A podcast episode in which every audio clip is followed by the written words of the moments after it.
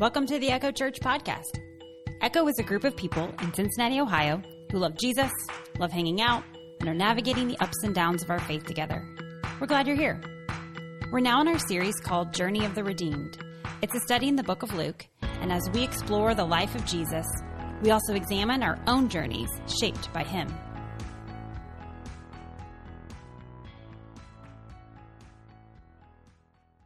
Sharing stories is the most important skill a person can learn today. That is what Louise Prophet LeBlanc, the keynote speaker of Dawnland Storyfest 2021, told the audience.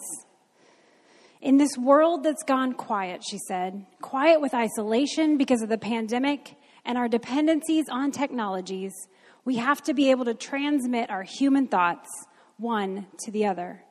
Certainly, technology cannot read our heart thoughts. Another person, another living being can detect your heart. The Story Fest was held online just this past Saturday, November 13th, created in Portsmouth, New Hampshire, to honor the heritage of the indigenous people who first lived in the New England region. Here's a photo from the day, and I just love Louise's smiling face there. Five storytellers were chosen who were Native and they used the traditional Native American lesson stories throughout the day. And then participants got to learn how to do that as well in different sessions. Louise is a traditional storyteller from the Na-Cho Nyäk Dun First Nation of Yukon in northern Canada. And here's another quote she said Despite the fact that the indigenous population of Turtle Island, which is North America, has not been treated well, we all know that history. These stories give us strength. They give us the resilience, the foundation which we can preserve and go forward. So, at this festival, the point was to share stories that were life lessons, but there were also some deeply personal, familial stories here, ex- real experiences that people had. And with Thanksgiving approaching, I wanted us to consider some of the Native American stories of resilience.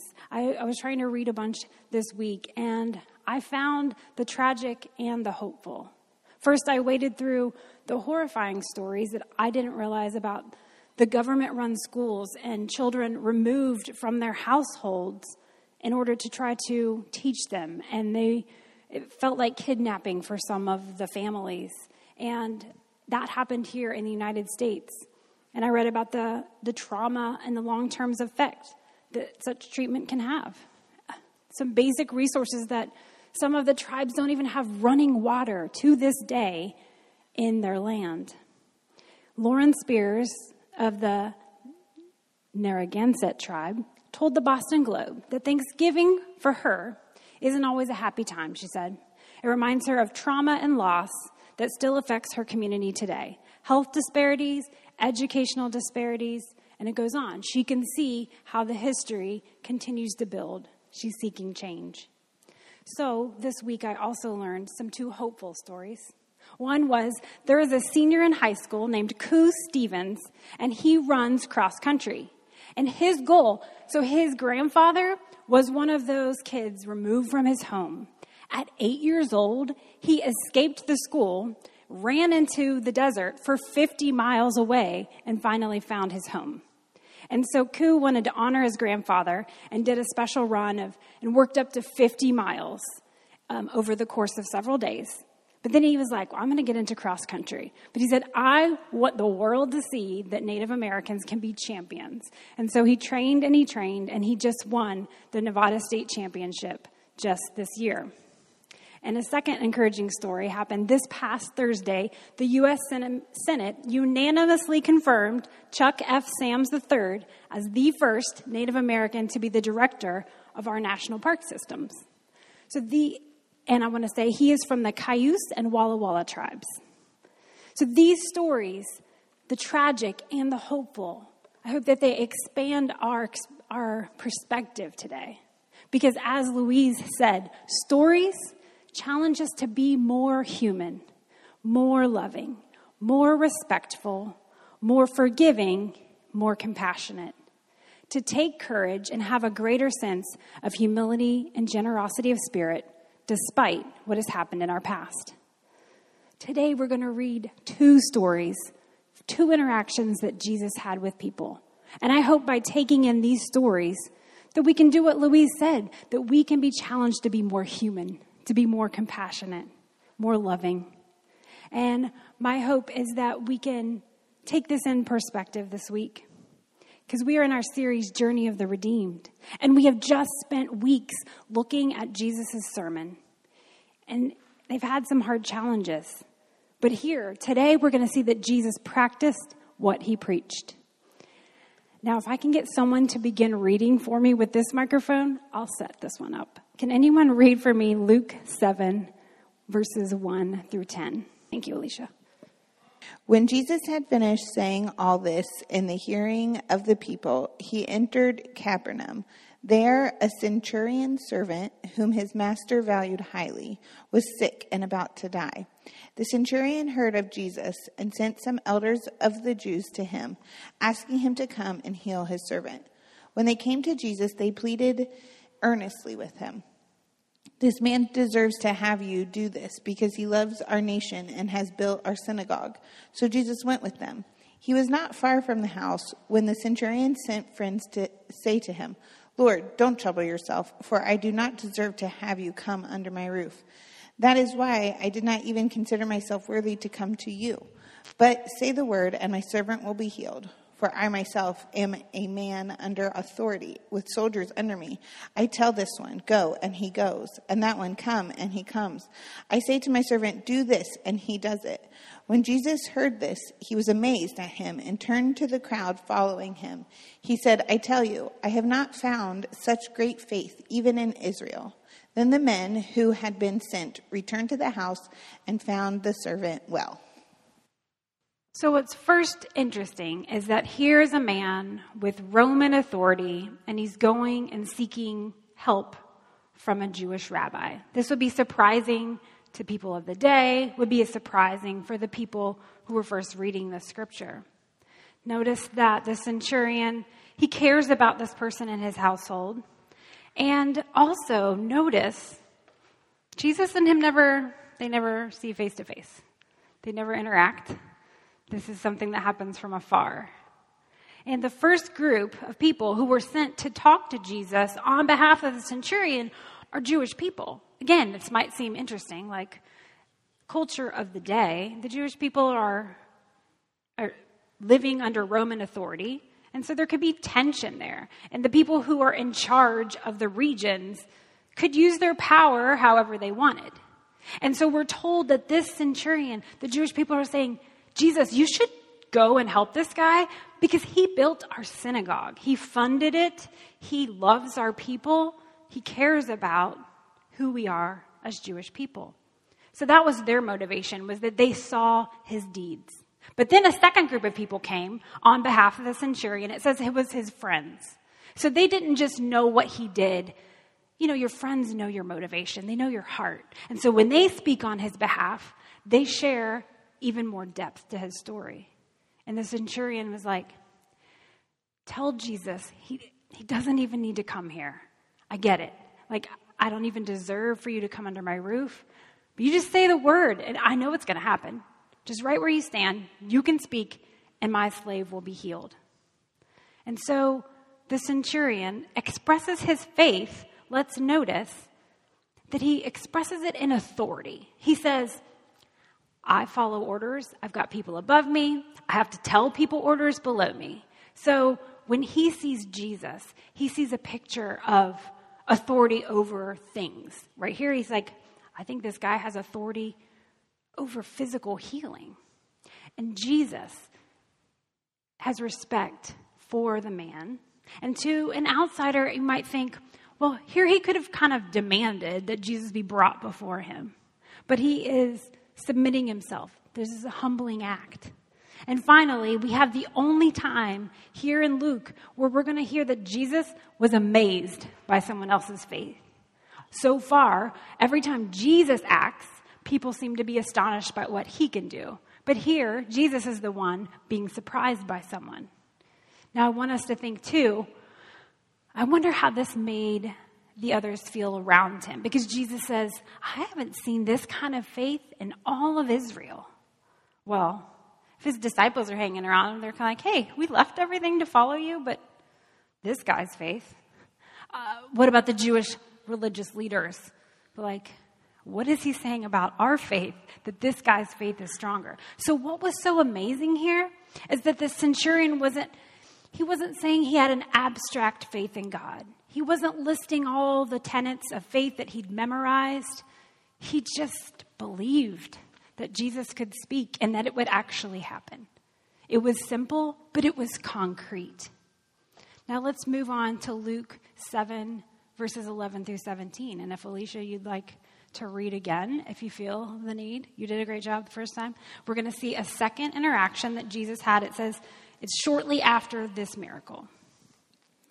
Soon afterward, Jesus went to a town called Nain, and his disciples and a large crowd went along with him.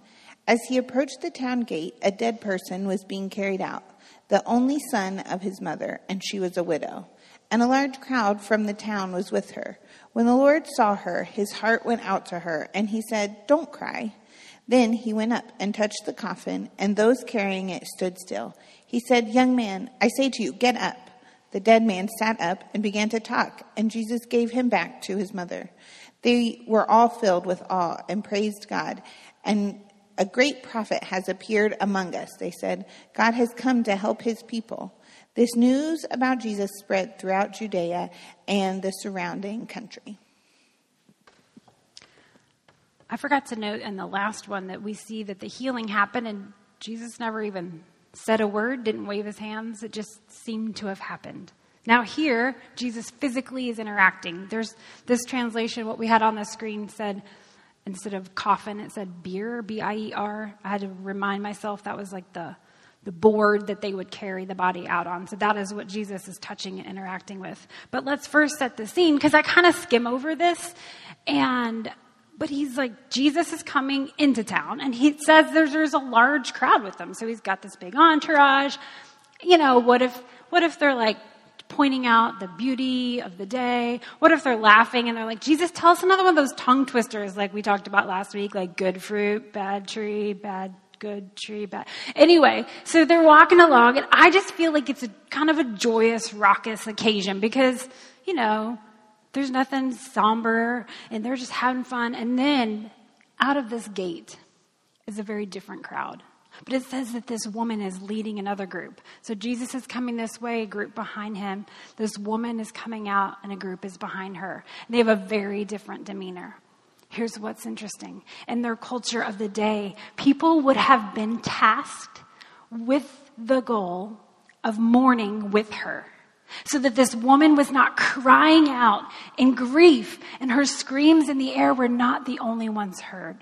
People were asked to cry loudly with her. Isn't that a beautiful way to carry grief with others? They didn't want her voice to be the only one so she's coming out in this crowd, and it's probably loud, and there are tears, and there is wailing.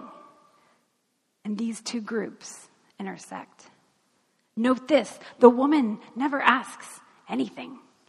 She is just in her grief. Maybe she doesn't even pay attention that Jesus in this group is there. Probably not.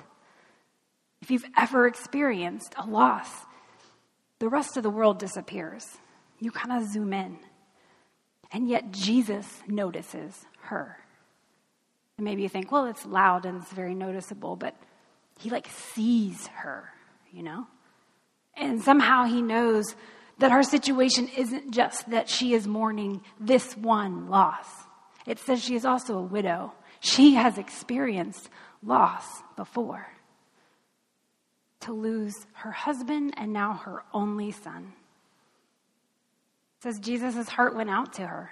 We get to, we get to see the inner workings of Jesus' heart here. It says, went out to her. It's like our words for compassion and empathy. To fully feel someone's pain, not just see it, but to feel it. That's what empathy is. And, and you see that in Jesus right here. So he initiated, he took the step forward. It says he raised him from the dead. And again, the Bible can be amusing. Like this guy just started talking. Like, do you think he was finishing the thought of the last thing he had right before he died? Like he just like woke up talking.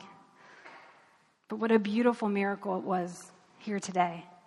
And the people, what was their response? They were all like praising God and said, a great prophet. They were like, Jesus is a prophet. So it makes you wonder why, in this moment, why are they talking about him being a prophet? Like he's done other miracles. But now that he's raising someone from the dead, why would they be bringing up Jesus as a prophet?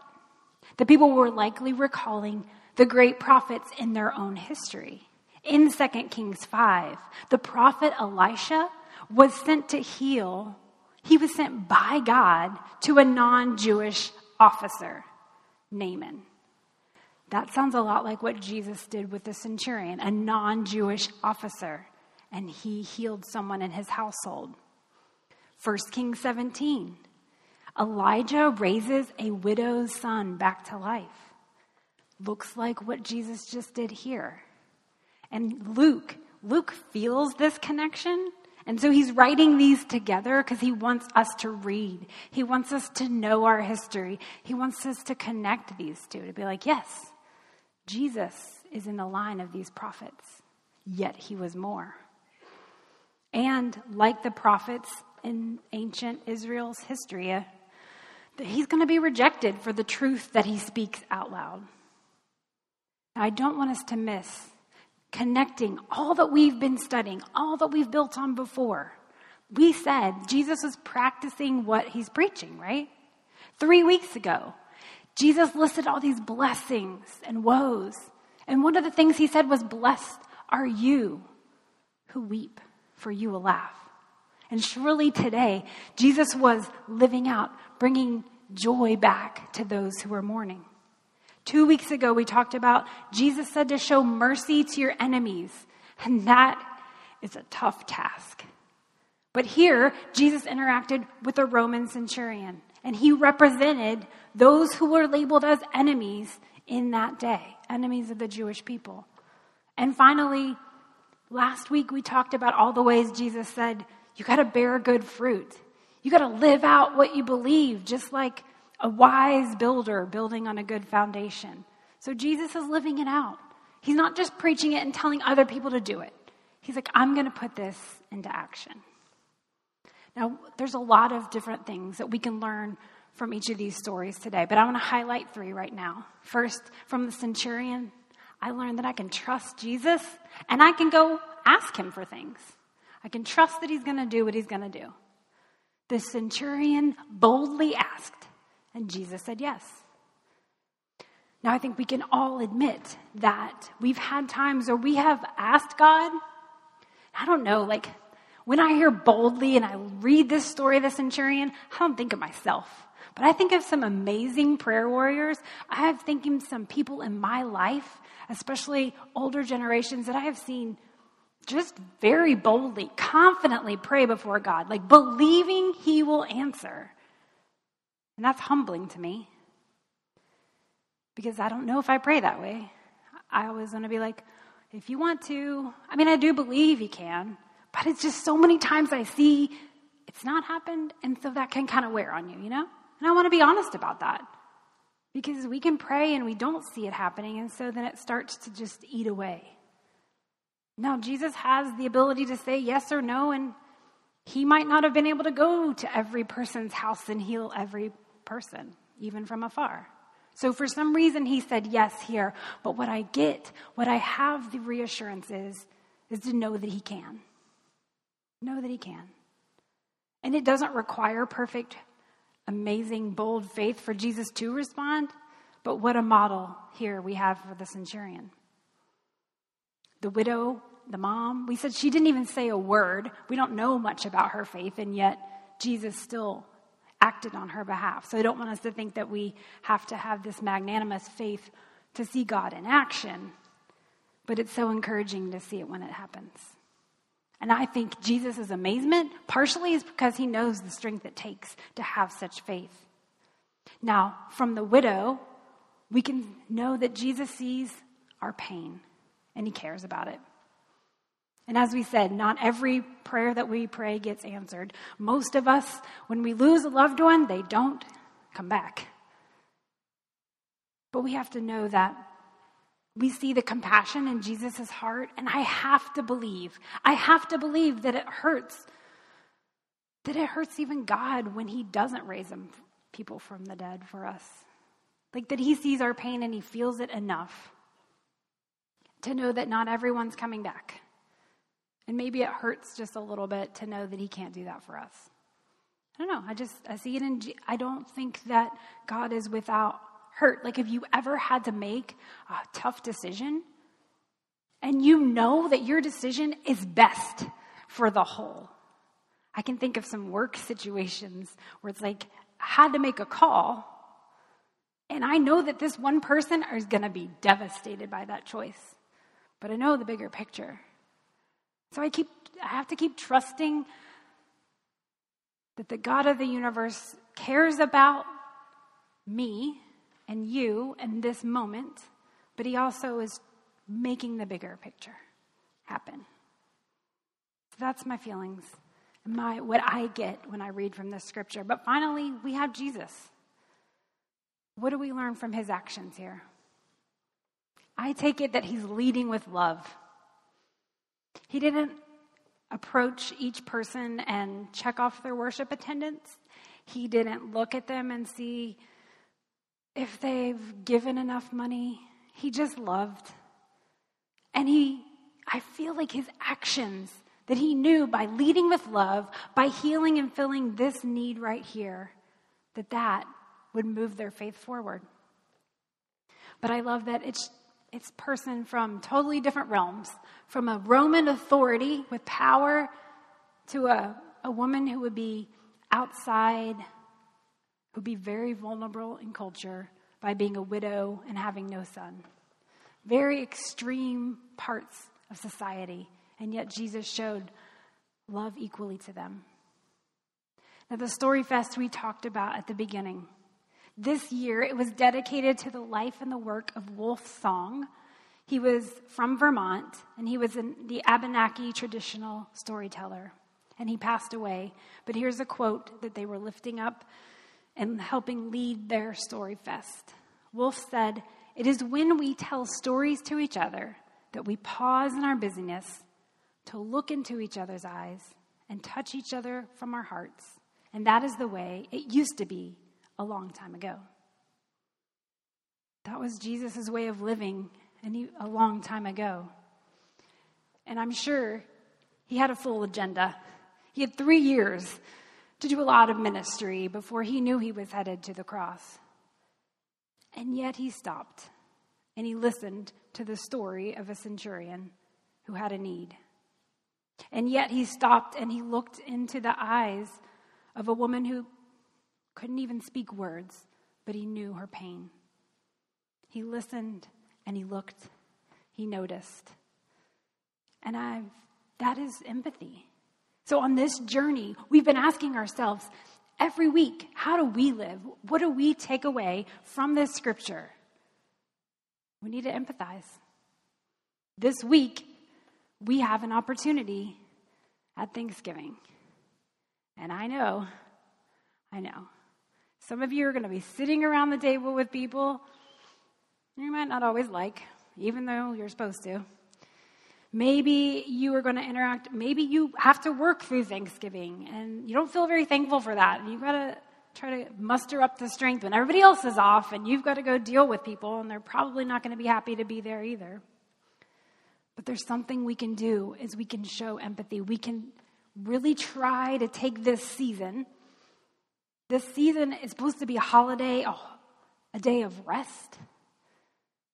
Let's take the rest and try to listen to other people's stories. Maybe, maybe you search and you try to learn from other people across the country, just like I was trying to Google and learn this week. You know, like to, maybe honor the indigenous stories before us with this holiday.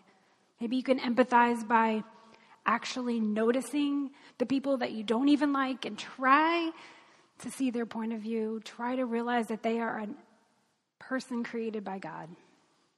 It's a big challenge. I'm not saying it's easy. But I do believe it's possible. And I believe that when we listen well and if we notice other people for showing empathy, I believe that when you try, you are going to look like Jesus to someone. Will you pray with me? God, thank you for the opportunity to have time together, whether that's when there's a holiday on the calendar or whether that's coming here on Sundays or having coffee with people during the week. We always have chances to interact. And I just ask that you would get our attention, help us to not be so busy in our agenda that we don't stop and notice. Help us to look around this week, to look for stories, to look into the eyes of the people we pass on the street and notice them. Lord, help us to live your empathy this week.